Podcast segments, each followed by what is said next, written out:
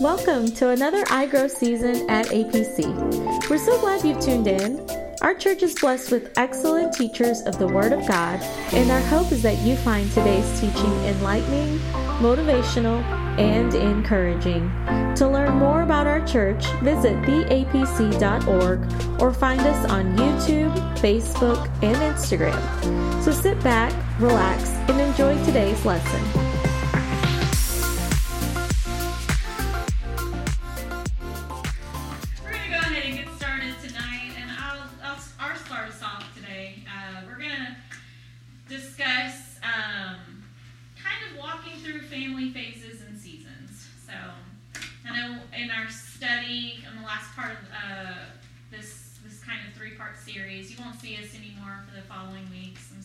We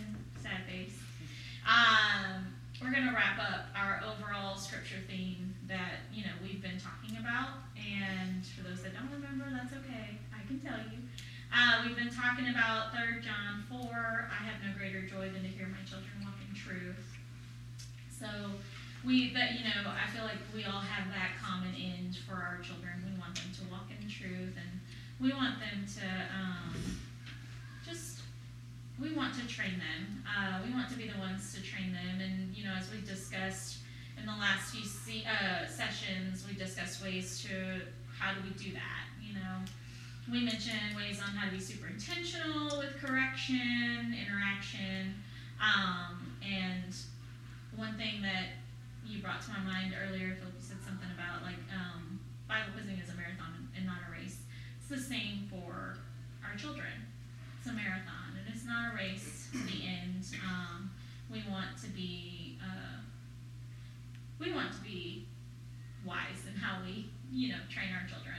So each child is different, and it's important to know how they are individually to respond to their individual needs. Um, again, it's labor intensive. We know that. Um, but God has this promise for us. And, it, you know, as I was putting this together, uh, he reminded me of this verse. And I thought it was just such a beautiful promise for us.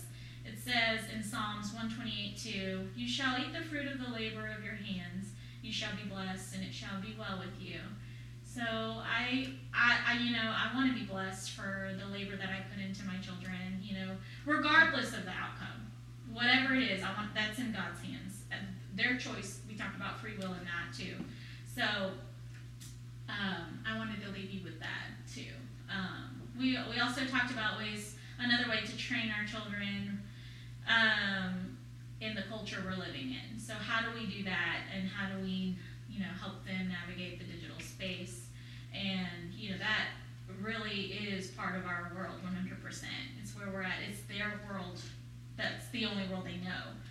Um, a world we stepped into just, you know, 10 to 15 years ago ourselves, and we're trying to still figure it out. Can you imagine our kids figuring it out? They're not going to figure it out with, you know, us, without us. So we discussed why this matters last week and how we wouldn't allow our kids to lurk alone in the streets with drug dealers or uh, child predators or, you know, in danger, in dangerous situations. But, you know, we kind of do the opposite digitally. Um, my booze, sorry, digitally, um, you know, that space is a space without any walls, of, um, and, and it's just disguised to appear harmless. And we know, we, we now know better, I hope, and if you didn't listen to the podcast, go back and listen. Um, it's got some good stuff there. And um, we spoke about the dangers that are lurking in that world and what it's advertising and how it's, sh- how it's saying that it's, it's a creative and intelligent space but we must be diligent to ensure that we walk in truth ourselves to see right through the eyes of the enemy. That that's just a facade. You know, um, it's, it is creative and intelligent, but at the same time, you know, if you don't understand how it works and if you don't understand how to walk through it, um, how can we teach that to our children? And we talked about the verses in Matthew and Luke, Matthew 6, Luke 11, that the eyes are the lamp, the lamp of our bodies, and um, if what we're looking at doesn't really connect with what the Word of God is saying, you know, how are we going to be that example? And um, we can we can be destroyed for the lack of knowledge of not being of not understanding what is around us. Um, but tonight we're going to go ahead and uh, wrap up today's uh, this whole series by going just another layer, another deeper layer into our parenting.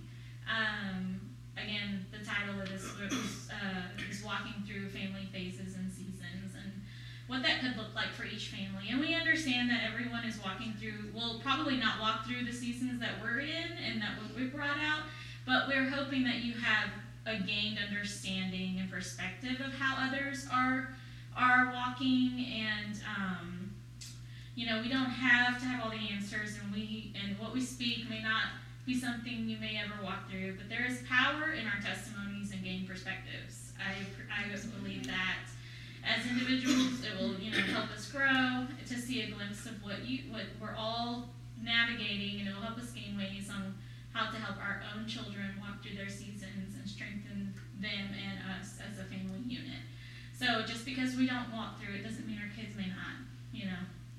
And we'll get into that too. So um, before we dive in, I wanted to kind of bring us back a little bit into the Word and talk about what Paul speaks to us around using our spiritual giftings and being a, part of the body of Christ. And all of this is taking place in 1 Corinthians 12.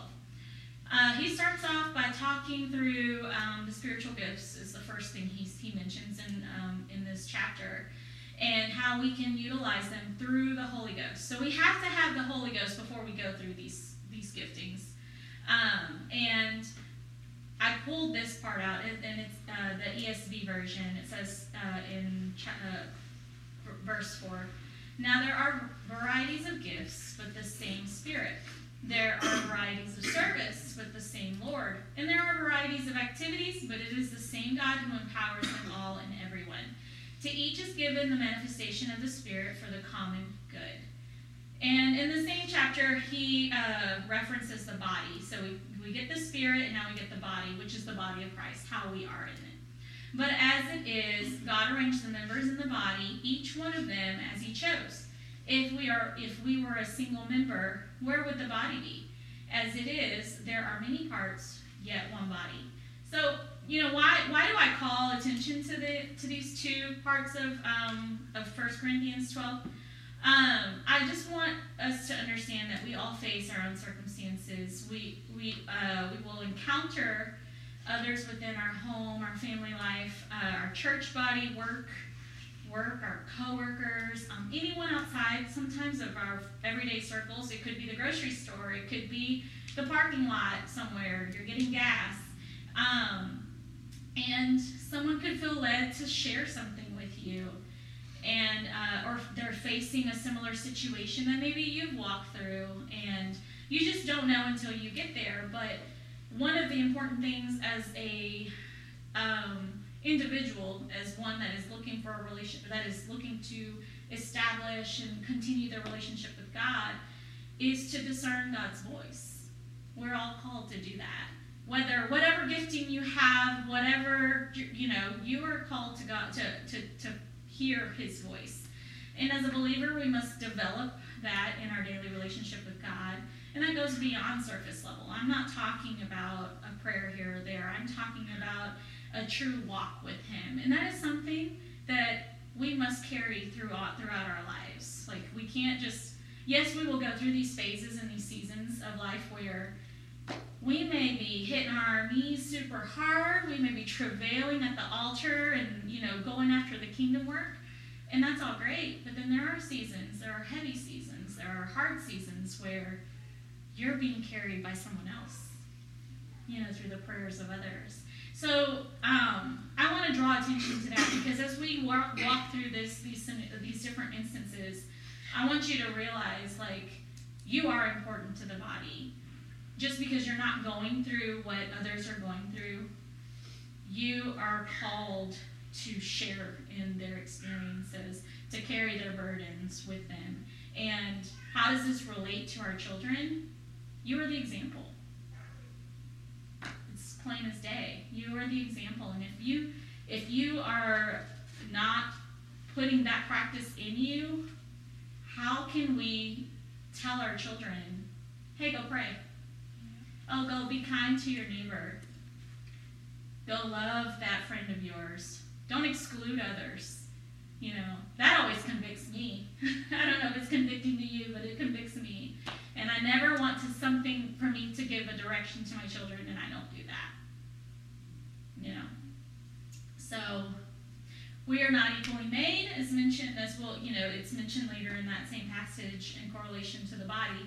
So we all have our areas of strengths, right? And I'm sure you're all aware of what your strengths are. But we can't let the enemy shy us away from doing God's work for his kingdom.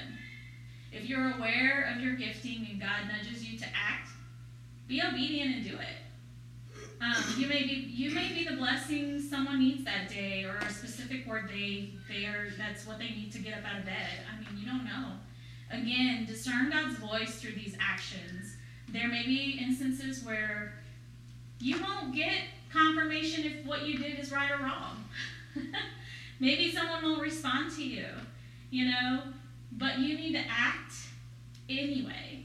Because if you're truly listening to God's voice, I know for me when I respond, I'm I'm blessed by it. Like I'm blessed by it, and I trust and I leave it in God's hands because uh, I have found that later down the road, it may not have been two minutes later, it may not have been five weeks later, it may have been we're talking months later. They're like, "You remember when you said that?" And I'm like, "I don't know what I said. What did I say?" that spoke into my life, and I, I didn't have the right words to tell you at the time, but I, I am here telling you today. And that's all you need. And you don't even need that either. You just put your trust in the Lord. You know, He will take care of it all. So, like the other lessons, we want to set this up with the following understanding. Um, we must get past the shame and guilt element in every situation, regardless of what you're walking through or whatever phase of life you're in. When we start to go down this road, we can immediately call this out with our spirit and in prayer and revert our eyes back to God and identify ourselves and who we are in Him. This is an avenue the enemy easily slips in. If we can quickly catch it and shift perspective, we can help our children in this area too. Um, another point is culturally, we get labeled as broken and it can drive shame into our lives. Again, we are not of this world we can feel broken. We can feel like, what is wrong with me? But um, we we can't let those feelings stay there. We can't stay in that that feeling factor. Um, we can validate those feelings and move and kind of kind of work through that, but we can't stay there forever. Um, there's a reason for the trial you're walking, and you know you must think on the things above and why God is testing your family at the end of the day, you know, and your children will see that through you. Um, comparison with all situations. You gotta nick it. You gotta kid. You gotta get it out of your head. Um, you are your own person. Your children are their own persons. No one is alike, but there are similarities that can tend to generate the evil to rise. Um, seek God's wisdom to help navigate decisions based on what He is helping you, or sorry, He is speaking to you about your family and your children. Um, let me see. Let me scroll down here. Then unaddressed pain.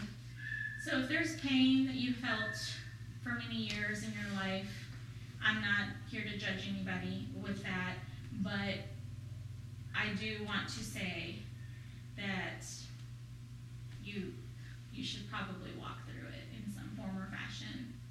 Um, like how if you bury previous pain, how do you initially react? You know, what are, what are those triggers what, uh, when those, you know, when they come? What are your coping skills? How do you manage it? Um, what are, you know, some, I know for me, if I bury something, I react in anger. That's key for me. Why am I getting angry about this? Oh, maybe I haven't dealt with it. Maybe I need to get to the root of it. And you need to be able to show your children that too because they don't understand what they're feeling, what they're going through themselves. And if you can manage it with yourself, you can find ways to relate to them. So I know I brought a lot there, I said a lot there, but um, we want to leave you encouraged. This is this isn't us knowing it all again, and we're really speaking uh, um, from our own experiences. So we're to turn. Um, turn our focus to God's word for affirmation and our identity in Him. And what He's calling us to instead of being self-condemning. And I'm to leave you with this this verse because it really spoke to me too. It says, "Therefore, do not be ashamed of the testimony about the, about our Lord, nor of me, uh, His prisoner, but share in suffering for the gospel by the power of God." Who saved us and called us to a holy calling, not because of our works, but because of the because of his own purpose and grace, which he gave us in Christ Jesus before the ages began. So that came from 2 Timothy 1. Um, and just, I'm going to quickly hit these points because I want to get to the bottom of what we want to say. So it's called a trial for a reason, whatever you're walking through. Um, he, we are called to be tested, our faith to be tested. And I did pull out the Greek meaning of uh, what the Greek definition of this word. And I don't know if you remember what Pastor said um, about the words, the Greek and the, and the Hebrew. There's a layer of depth there with those words. And uh, so I think that's how you say it, um, is translated to as putting uh, putting to proof, uh, experience, and um, by implication, adversity. So we are being put to proof. Um, and we won't always get it right, and that's okay. There are ways that you know you can you can grow in that, um, and God will help you through. And one of the key things that I want I want you to know is to surround yourself around elders and teach your children as well, because nine times out of ten they probably walked the same thing you have, and I can say that from experience. So I didn't want to get emotional there. Oh my gosh, that's a weird spot to get emotional. Um, but I love, I love my elders, and I love, I love them, and they're so sweet, and they know what to say and what to speak to you about. Okay. Um, emotional support for you and those that need it. This is just reiterating my point from the previous time. Um, it is 1,000, I put 1,000% okay to need additional help outside of your, your scope of people, outside of pastor, outside of prayer partners is 1000% okay. Seek, my only advice is to seek wisdom from or seek uh, Christian counselors, find preferably ones that believe the same way you do. And um, the next the next step I wanted to talk about is to celebrate your wins as a family. When things are going good, celebrate them. When things are not going good, just it's okay but continue to sh- uh, to celebrate those. Um, when you wake up and you've showered, celebrate that. If you're going through something hard, um, if something made you laugh, celebrate that. Um, respect. Um, if respect was given after a challenging time with some family, celebrate that. Like there is no harm in recognizing the small wins, and you know those small victories will push us to greater ones. So my last thing I want to mention here is uh, with Jesus by your side, there's no wrong way to walk through seasons. There's no wrong way. There is no manual to walk through the, what we're walking through in our lives. No one says, you can't catalog. What do I do when my kid hurts their toe? Well, I mean, you can. Obviously, you can talk to a nurse. But that's probably a poor example. Like, what you know you know you know that you can't just go to some book and look or even the internet sometimes and look up ways to go to, to go through your trial you just walk through it and you walk through it faithfully and you um, you just uh, let me see I don't want to get too far off my notes um, you just figure out how to manage it for yourself and then your kids will see how to do it too because just because our foundation has been rocked, it's not broken. It's just, you know, it just that brings character. And they're to know that too. So, um, as we were creating this lesson, you know, we pulled together these family phases and seasons that we're going to talk through today. Um, and we're going to walk through our own with uh, through this with our testimonials in hopes to open discussion and help others who are walking through something similar. You know, we are a body of Christ and we are in this together. So I'm going to let Jess kind of take the floor here and tell us about these family phases. Sounds good. All right. Um, Jessica said something that was funny to me. you were talking about celebrating wins, mm-hmm. And I remember whenever. So Macy is our oldest; she's 16. I remember whenever she was born, I celebrated a win that I showered because there was a week span of time where I could not figure out how can I still take care of this child, make sure that she is okay, and, and, and take a shower. And I remember the day that I figured out I can take her little rocking chair thing, mm-hmm. I can take that and I can sit it. So I can see her as I'm showering. I could like peek out and make sure that all was well. And that was like a huge celebration Yeah. because I kid you not, it was a whole week before I was able to shower. The smell was horrible. Yeah. Just, oh, interesting moment. But mm-hmm. we do. Parenting gives us opportunity to celebrate so many wins, even personal hygiene.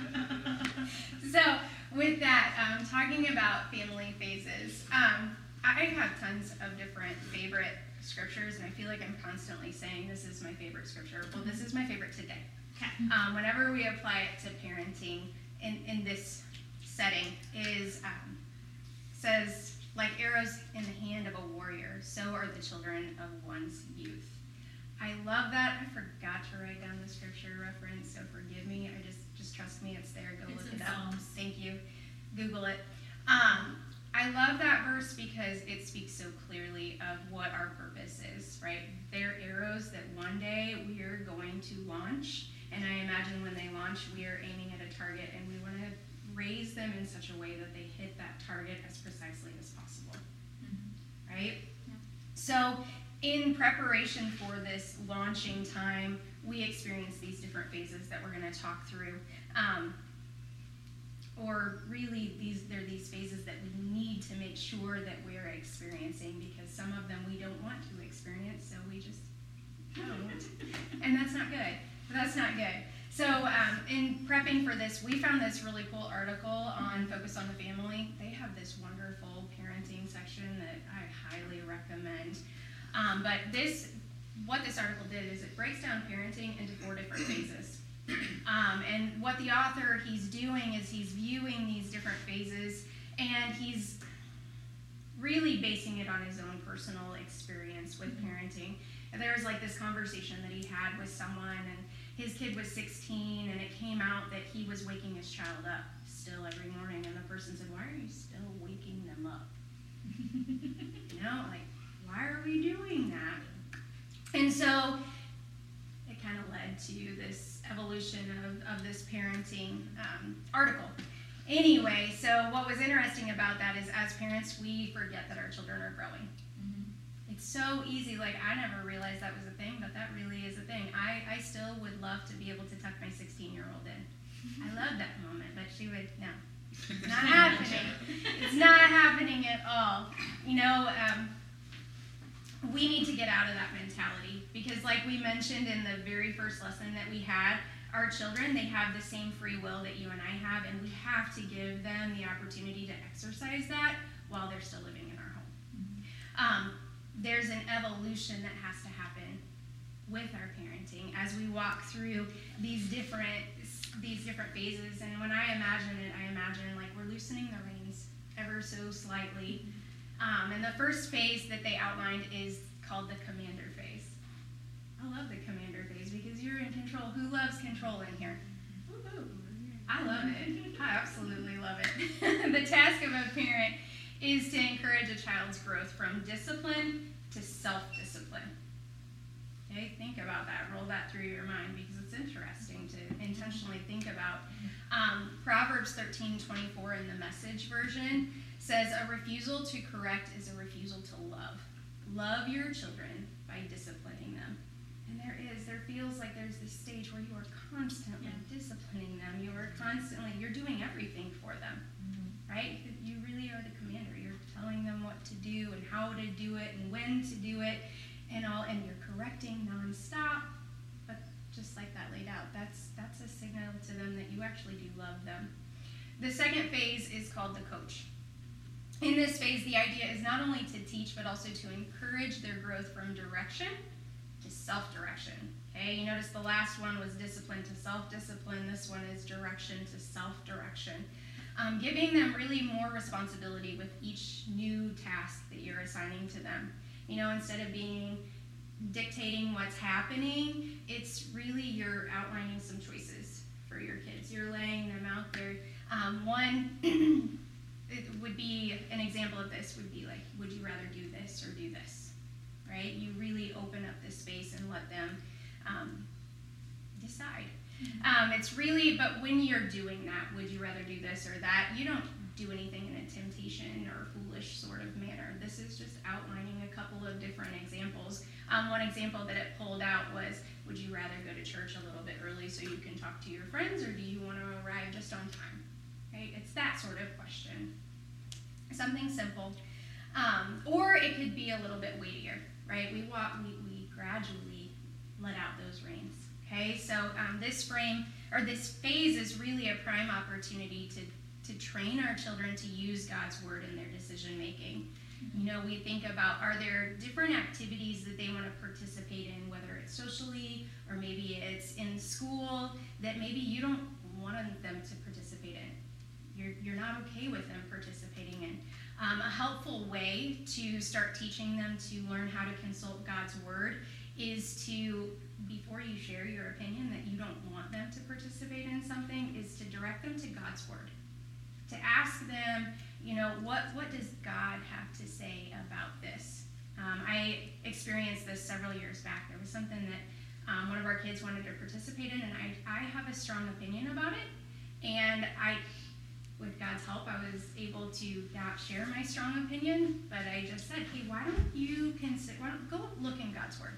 I want you to spend some time, dig into God's mm-hmm. Word, I want you to find scripture telling me that it's okay for you to do this or that it's not okay for you to do this. And I want you to pray about it. And then we're going to circle back up and we're going to have a conversation. So maybe you, you tell your child to do that same and you know we're going to regroup in a couple days or a week and have that conversation to figure out what did you find did you did god tell you or what did god's word say about that um, or when it comes to maybe their media selections and teaching them how to be a good consumer of good godly content. Um, you can start asking them why they feel something is appropriate for them to watch or to engage in. Um, and maybe there are times when they're going to miss the why not. Why shouldn't I look at this? Or why is this a bad decision? And in those moments, we just lovingly redirect them. Right? We're letting them know what they missed. And we use it as that opportunity to understand where are they coming from, right? And this goes to the example of them wanting to participate in an activity that we're not okay with. You know, where is this desire coming from?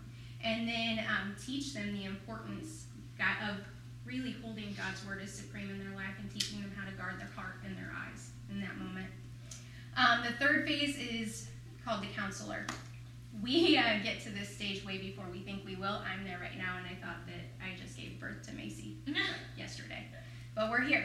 So this is a phase that where we as parents we are no longer the driving influence in the child's life. What we need to do in this phase is really to encourage our children to grow from dependence to independence. All right, it's not it's hard, but it's so absolutely important. You know, this phase it usually happens in the teen years when a child reasonably can be expected to understand right from wrong. Okay, the uh, phrase during these years is that's a decision you can make. And that's the scariest thing to say ever. Anybody? Yes. yes, so scary. You know, and whenever you do this, you're like kind of quizzing them around the decisions that they would make. You know, if, if they had the freedom to do this, what would you do? You know, and you really encourage them to take different responsibilities and making those decisions and seeing how they're going to respond. And you're offering suggestions and warning them about, okay, you can do this, however, here's some flashing red lights you need to look out for. These are some potential consequences you need to be aware of. Um, this phase, it really stresses our need to be willing to work through, go from the first stage to the second stage. Okay? Um, because that's lost my part. It's, it's hard to step back. If we don't do that, it's hard to step back and say that's your decision because to this point, we've been allowed to make all of their decisions for them. So we've gradually got to let those reins out. But it's vital. This this phase has to happen. You know, for me, I have an end goal that I, I would love. I, I feel like I know exactly what's going to happen in my kid's life, what they need to be. Like, I just feel like I need to, that I know this. But God, He uh, He consistently reminds me I have no idea. I have absolutely no idea, and He reminds me that His plan is vastly different than mine frequently. And so, what I see for my children, what you see for your children, may not be what He sees, and we can't be afraid of allowing that transition to adulthood to, to actually happen. The fourth and final phase is called consultant. We're not there. Mm-mm. We're not there at all. I don't want to be there, but we're going to be there before we realize it. you know, it, it makes us emotional to think. Yeah. Um, but just the thought of driving away from your child, whether you're dropping them off to their first apartment or you're leaving them at college, like that's super overwhelming to think. But it will be less frightening if we allow ourselves to step through these different phases. Um, so you, you think about it, like why is it so hard? Well, for almost two decades, you've been allowed to participate in their daily lives and interacting and helping to shape who they are. But the time has to come whenever they we launch those arrows, Yeah. right? And we don't want to try to prolong any of these phases longer than necessary. Um, these phases, they are not check boxes. Okay, these phases can be happening with different children at different times, and you're like, okay, where am I with child one and with Mhm. child five, and Mhm. where is what is happening? And so, and they really can often overlap. So that is, we keep going back to training and being intentional and spending our time with them. This helps us to know when those phases need to happen and when those transitions are happening.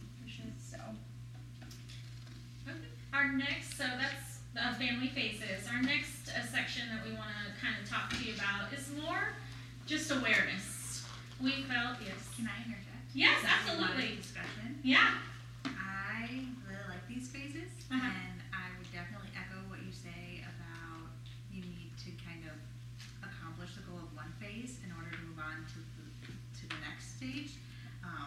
From the other end of things, from the kids side of things, um, going through these last two phases with my parents more recently, um, there was um, a major life decision, and I remember it was very clearly God's will and God's plan.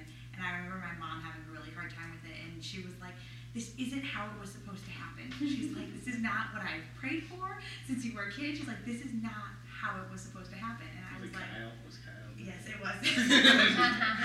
She was like, she's like, I prayed for your husband to grow up in, a, you know, in church and in Oh, a I godly family. Okay. No, that's yeah, really Kyle.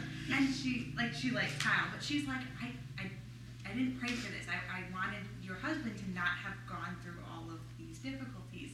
And I was like, okay, but th- maybe this was God's plan. You know, it may not have been yours, but it seems very apparent that it's God's plan. And so it took her a while to kind of let go of how she thought To it was accept it. supposed to look. Mhm. Um, and then she was able to move on, and then you know into the consultant phase. And when wedding planning came, she was just having a ball about everything, and she's so excited about everything. Um, but it it definitely was hard for her to kind of let go of like this is how I thought it was all going to look. But once she could kind of get past that, it made everything a lot easier on her, and she i- is enjoying the change in the relationship now. So. I keep running into this thing where like I know that I have to let the reins out in different situations, but I'm not ready. And so something will be brought up and my I try to be a yes mom, but I have to stop myself from immediately saying no Mhm. and thinking about reasons why I can say yes. And so uh, uh, something will come to me, and I'll be like, "No, wait a second. I need us. I need just to process. I, it's going to be okay, but you, I need you to have patience with me because I'm not ready to let you go." And it's this horribly emotional thing, but it's real, right? Like we have to allow ourselves to, okay, let I gotta let go, or I gotta let go of my plan, mm-hmm. and and let you transition. Yeah. Yeah. I feel, I, I feel like when there's those like very hard line into stages or to phases, Yeah. there's like a level of like grief. There's Yes. not time to process. So it's like a loss. Yeah. Yeah. It's like you a lot. You you lost something in your life. Yeah. Yeah. I can really relate to that. Yeah. Absolutely. And we'll get into that. Oh, Here we sorry. in my notes Yeah, here. My dad was literally like grieving like the last year before we got married because I'm he's sure. like, you're gonna move away, you're not gonna be here, and he was literally like mourning Yeah. the Yeah. end of that It's a real thing. Mhm. I think that's different with moms and their daughters and dads and their sons. Like my dad was happy to see me. Not happy in the sense like you're out of my house. Yeah. But he's just like, you know, hey, you're on your own, and he's just like, you're not eating my food anymore. Right. Yes. Yeah. You know, yeah. when you sit with Bill, and I think Right. And, and we all are different like and that. We've had one of ours, our oldest, move out, Mhm. and I'm One morning. I'm having when he moved out. I, I mean, it was. She's like, it's like nothing has happened to you. I'm like, he moved out. That's just the next periodical step to him. He's 19. He moved out. He'll be fine, and he'll call when he wants. You know. Not enough. Mm-hmm. It's never enough. I think it's just different. Dads take it a little bit easier with their sons. I think dads will take it harder with their daughters because they seem more vulnerable without dad there to kind of watch their back. But they're, the boys, it's like, oh, time to go out there and let life smack you around a little bit. Absolutely. That's totally valid. I see that Yeah. too. You know, and I know that's what we're doing. Like with our 16 year old, I'm more willing to let him get smacked around by life, but still be the ultimate safety net so he doesn't get in too deep Yeah, to where for we can sure. still pull him out. But it's like, no, I'm gonna let you make some choices that may have some negative consequences, and I'll let you do that, but it's not gonna be something major where you go to jail. Yep. So you can learn a lesson. Right. Well, that's perfect, right? You're letting him exercise his free will, Or I know right? she wants, you know, at times it was like, no, I need to save him now. And I'm like, no, let him, let him fall. He'll be fine with a broken nose. We just won't let him get a broken neck. I appreciate that. It's good analogy. Yep. I like that. Unless, you unless that was literal. That's funny. No, great commentary. I love it. Um, and it's important to hear one another too. Like you know, you you said you you did- you felt a certain way, and you felt a certain way, and they're both valid. But and that's okay. It's just how do you manage both under the same roof, and how do you walk through it? And you know, we'll get into that uh, later on because we that you know you pulled you pulled what I was going to talk about too. Is you know there's there is loss there too, but um, we'll get to it. I promise, and we'll talk through it. Um, but this next section, um, I I think we wanted to draw it out because we're both in this area of our lives and we both just wanted to bring awareness of what it could be like for your home if this is an area that you want to walk through or step into. And what we're going to be talking about is family schooling and how that impacts our family. Um, so it's no it's it's nothing new you know since covid came to the table. Um, there's more awareness around the different types of approaches to school your children right um, but, and then there's a divide, unfortunately. You've got the the public school moms that are like, I'm not gonna homeschool my kids, and then you've got the homeschool moms that are like, I'm not putting my kids through homeschooling, and then I, I'm kind of like in the middle, so I'm in the middle of both, and we kind of wanted to draw that out a little bit, just so you can kind of gain perspective of what that could look like for your home.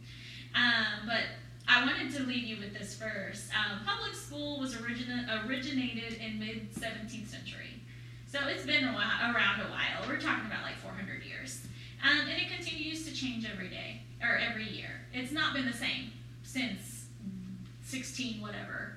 You know, we're not carrying our little school books in the snow kind of thing. I'm thinking of like Little House on the Prairie over here. Um, Laura Ingalls. Um, yeah, no, but it, it, it's evolved, right? And um, the current public school footprint, as it stands, has ba- uh, was based on ideas in which many people now, you know, they've they've transformed this idea where children need to have eight-hour day structures. Structure. Well, I can't say that word. Structure.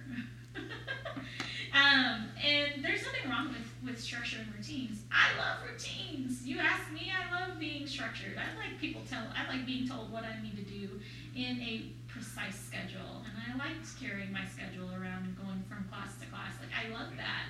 But um, that's not that's not everybody. That's all that all the children are different. You know, we're all uniquely made. But then, you know, we were challenged through a pandemic, and you were the, ch- the teacher, I hope, I'm assuming you were, maybe not. Um, I was the teacher for a brief period of my life in uh, the pan- during the pandemic, and also I was a breadwinner. I was working from home at the same time, in the same core hours that my kids were supposed to be in school. So that's fun, right? Uh, we watched the impact of all of it and how um, it just really brought perspective. It really brought us to, to our face. Okay, what is happening here? What's going on? Um, and it forced us to really think through okay, I see my child now every day, but she's not learning the way I thought she was learning. What's going on? Is it me? Is it my child? Is it the learning environment? What's happening? Um, and that could have been happening in the school, and you just never knew. You know, so there are there are there are impacts from different elements of different impacts in, embedded in all of this. So, what did we learn from? What did this teach us? I hope it taught us to appreciate our teachers and support our school staff. Number one. I love those teachers. They're great. They're amazing. And but I also hope it's taught us that we can adapt to change in a very quick time frame. You know, wasn't it from one day to the other? We are like, boom, remote learning. What does that mean?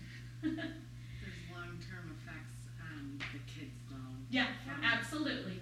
Absolutely. So there is there are things that, you know, I'm drawing out just like the quick hitter points, but there are elements of impact that collateral damage down the road.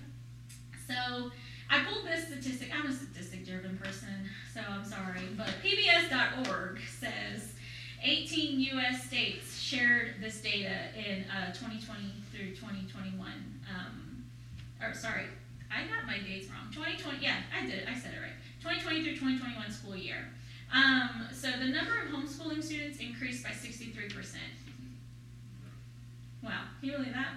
And then it fell a little bit. It fell a little bit, uh, like 17% in 2021 through 2022. So this past school year, it's fallen, um, or this last one, for about 17%.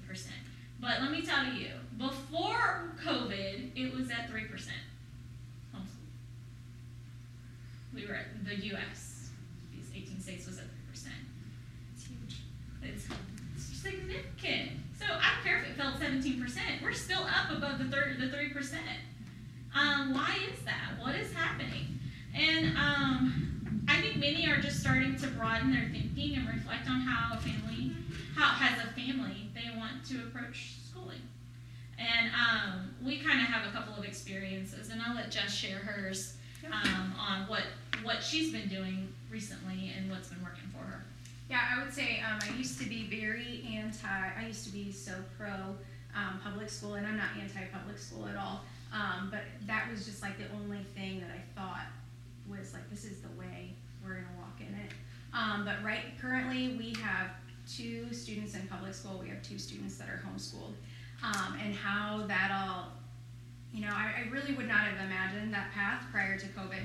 But whenever everybody went back to school, our school was great and we were in more than most.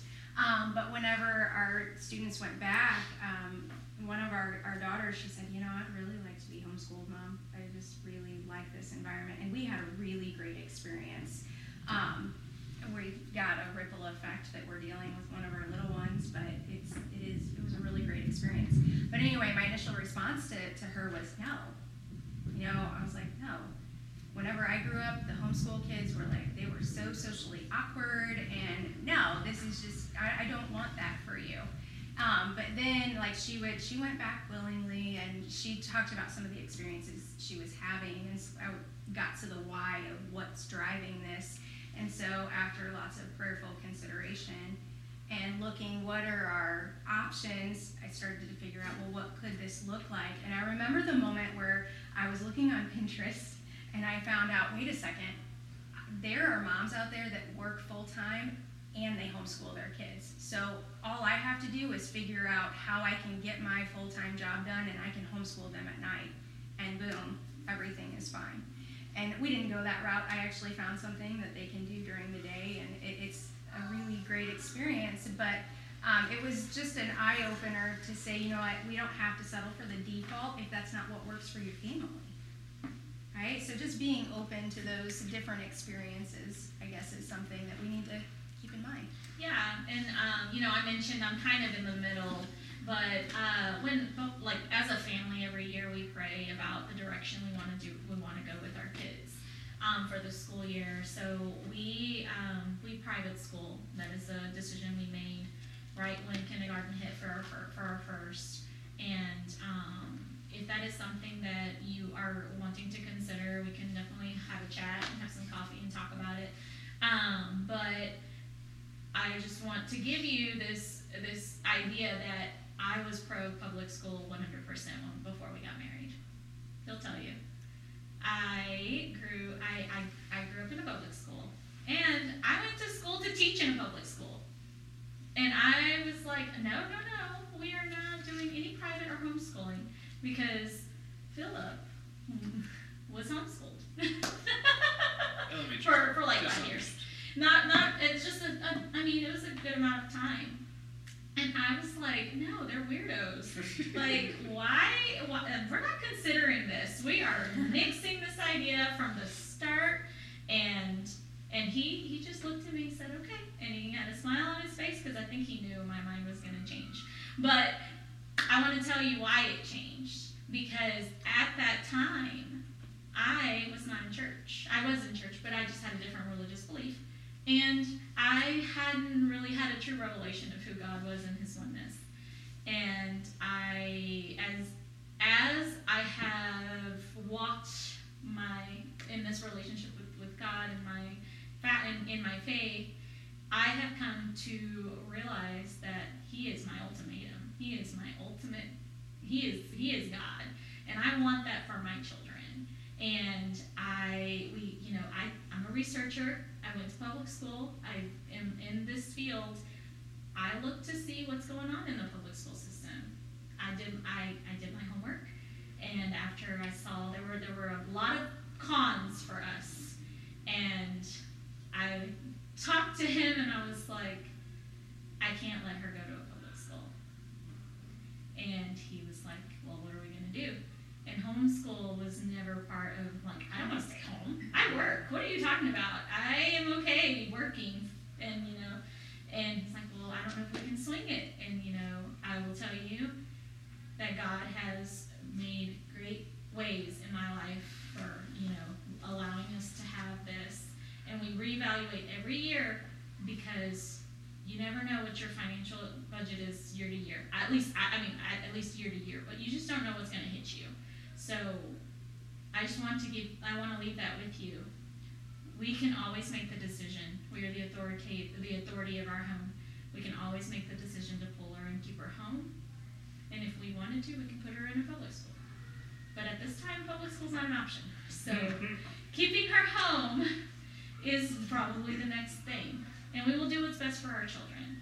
And we leave you with that. You pray what's best for your children as you're walking through it and you know you give it to god. He will guide you because you just because they are in it already doesn't mean that you have to do it the same the next year. And it could be completely different the next year after that. So we just really wanted to draw that out and give you some perspective of what others are doing that's around you because we are a body of christ. And you know if you need something or if you are wanting resources or whatever jess is a really good resource for co-op programs. Mm-hmm. And i don't know about them. I don't know i don't know but I have done my due diligence with private schooling around around and and homeschooling curriculum for littles. So if there's anything you ever need, you know, just utilize your body of Christ. And we just we'll leave it at that. At the end of the day, you are the keeper of your home. Yes. So how would you, let's say you pray and you come in, you and your spouse come up with, okay, this is what we want to do, if it's public school, if it's private, or if it's homeschooling. But the child's at an age to where they can understand and voice their opinion backward, back to you. Well, And it's a negative opinion of what is being led. Well, I so I know my husband can speak to this though. So for Layla or for my oldest, we're we're we're talking about pulling her at a certain age and keeping her home. And I bring bring, I tell her, I say, hey, this is coming. I don't know what it's gonna look like, but we're talking about sixth grade here, and she's in third. And I, I mean, I don't know if this will help you, but we are considering their feelings. Okay, why? Why wouldn't you want to, you know, come home and work and, and not work and school here? Um, I miss my there's there and, and there's truth. I'm gonna miss my friends. Um, I there. What else did she say? All the extracurricular. Yeah, yeah, we're not there yet, but yeah. So she's the biggest thing is the social. Like we love the school. She loves the school. The school is great. That she's gonna miss her friends. Um, who is she gonna interact with? All the things. And you know, I, at this time, I mean, we don't have to make the decision today or tomorrow or in the next year. But I don't know. Me personally, I feel like I would, as a kid, I probably would want to know what what your what my parents are thinking, and what um and how to walk in that, like how they're gonna do it. I'm, they, she doesn't need to know the details of it, but at least you know make them aware. And I don't know. I I think for me, when I walk through it, we'll see. Ask me in like three years. We did a, uh, so our fifth grader now will be, our plan now is to bring her home next year. Mm. Um, but whenever we brought our, our older two home, one really wanted to go, one really wanted to stay. So we, we had a family meeting and we Mhm. presented it and we said, hey, here's where we're at, this is what we would like to do. Um, and then like, this is open discussion, you tell us how you feel. And she's like, I, I don't like this. And I said, okay, here's what we want you to do. I want you to write a list of here's what's good about homeschool, here's what's bad about homeschool, here's what's really hurting my heart. And we're gonna pray about it. And then I think we, two weeks later, we got back together and she brought a list to us. And every single one of those things we could, we had planned to do something about, right? Like the social connect, I feel like my kids are more socially connected now than they ever were. Um, because connecting with them at school was very hard. I don't, for whatever reason. Um, but the extracurriculars, I thought that was going to be a big deal too. And it's just there's lots of ideas and ways that you can get around it. But I think she needs to know that she's heard, for sure. So how do you, if you feel that you're making the right choice, be it homeschooling or private or moving school, whatever, and letting their voice be heard, like how did you guys come up with the decision to have the split, even though, let's say, you guys felt led to have the kids at home or private school, but ultimately, let's say, they left the decision to the child to stay in public school? So the two that are still in young in school are our younger ones. So we laid it out that hey, whenever you reach sixth grade, everybody's coming home. Okay. So that's how we laid it out. So our little ones, they're just geared to know there's going to come a day when this isn't going to be where school is. They're just Okay, going to come home. so I understand that, so how do you, let's say, well, I'm just saying, cause, 'cause Yeah. Aubrey's ten, Yep. and Mhm. we've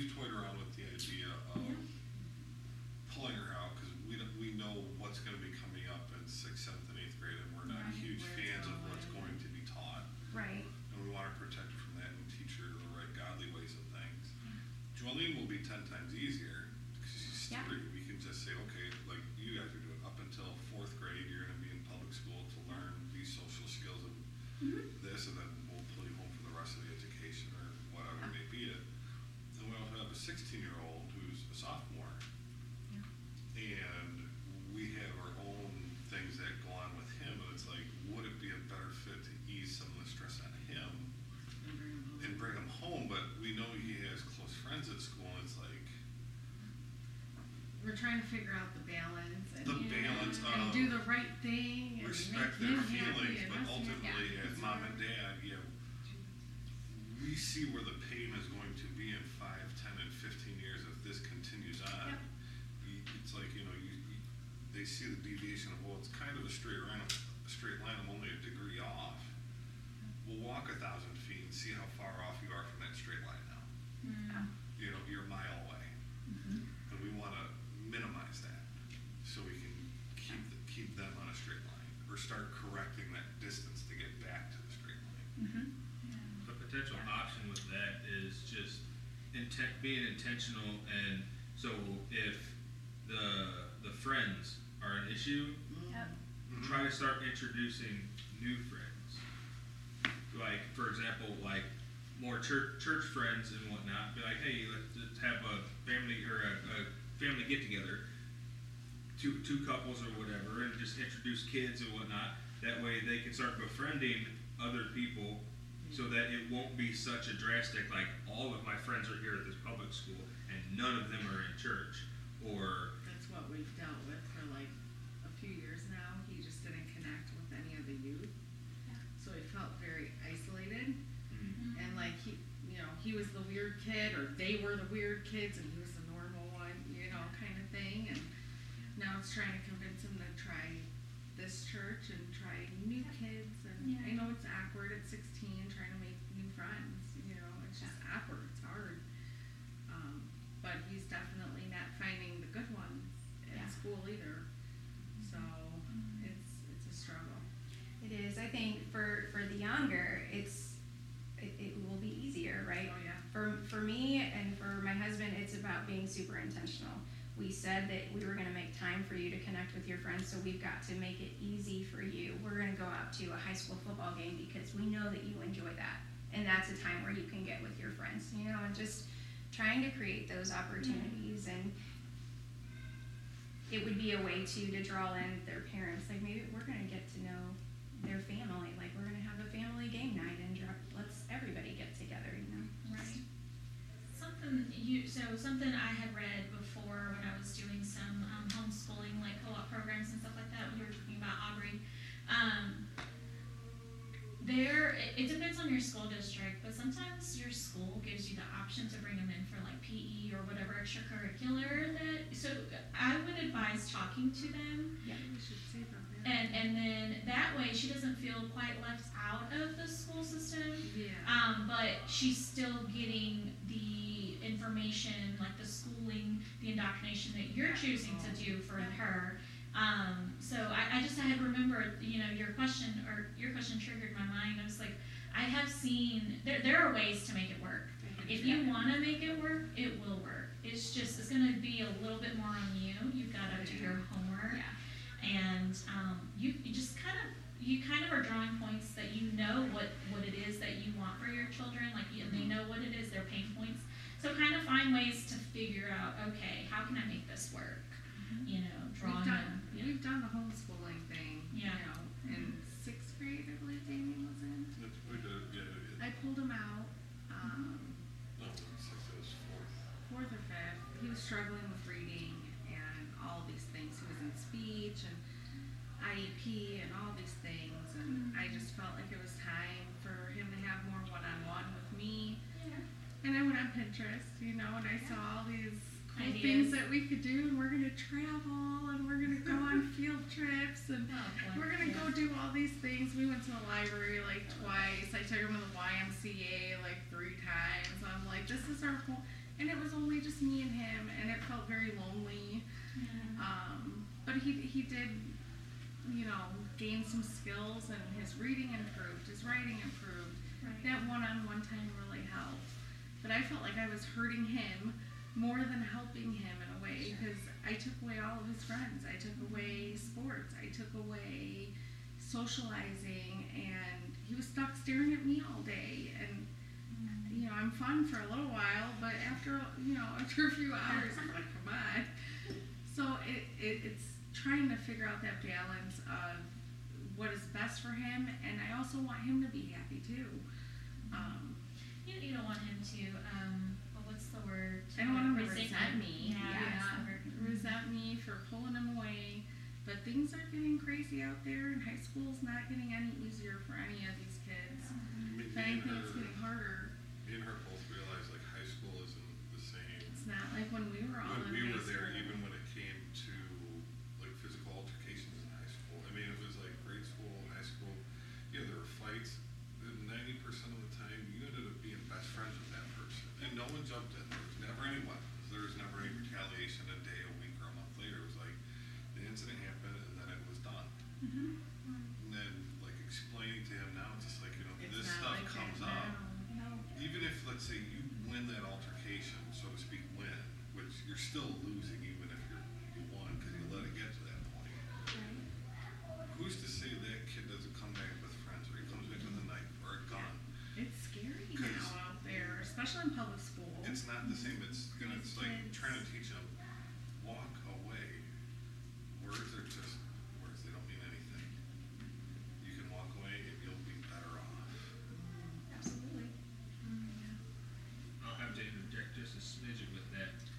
gotta be care- careful with that because my dad was always always the whole walk away, be the bigger man, be the bigger man. And I tell you what, at this point, I wish he would have told me to go sock the kid in the mouth. Because I, I mean, I feel like I, obviously with me growing up, I've, I've uh, I feel at times I've been walked over just because I've always been, I've always tried to be the bigger man and just not get into an,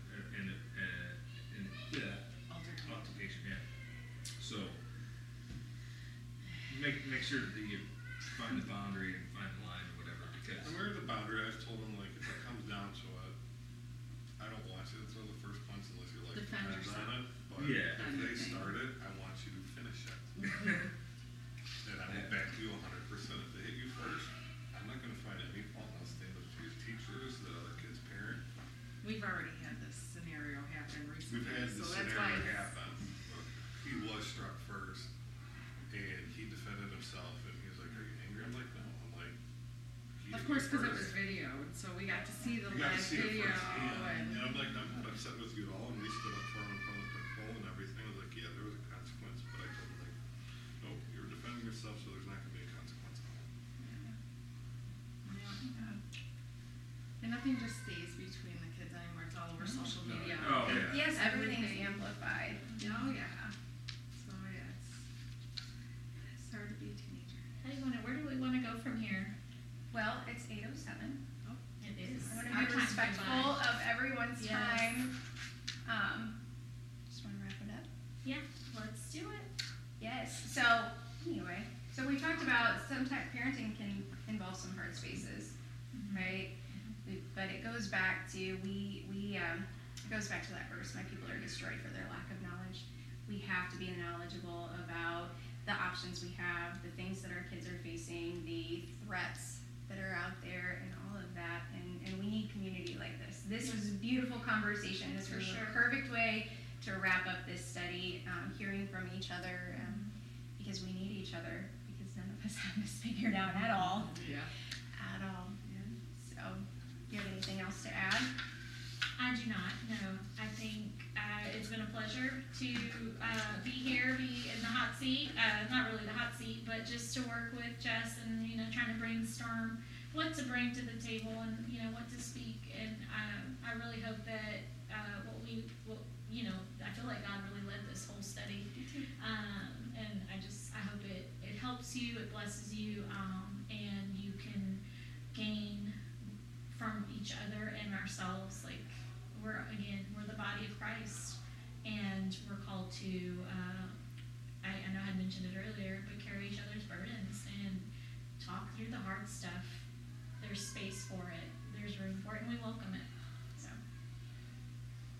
all right. You you want to pray? Or you want me to pray? Oh, you love me praying. I do love when you pray. All right, Lord, thank you for this time. Thank you for the the just the whole three week series that you put us in here with, Lord. Thank you for your wisdom and how you help us walk through every every situation, every trial, every every component of the lives that we're living. I pray that each and every one of us receive something, meditate on it, and take it with us daily, Lord, and that we are intentional in, in, in being that and being there for our children and being the example that you've asked us to be. Lord, I pray many blessings for these people that are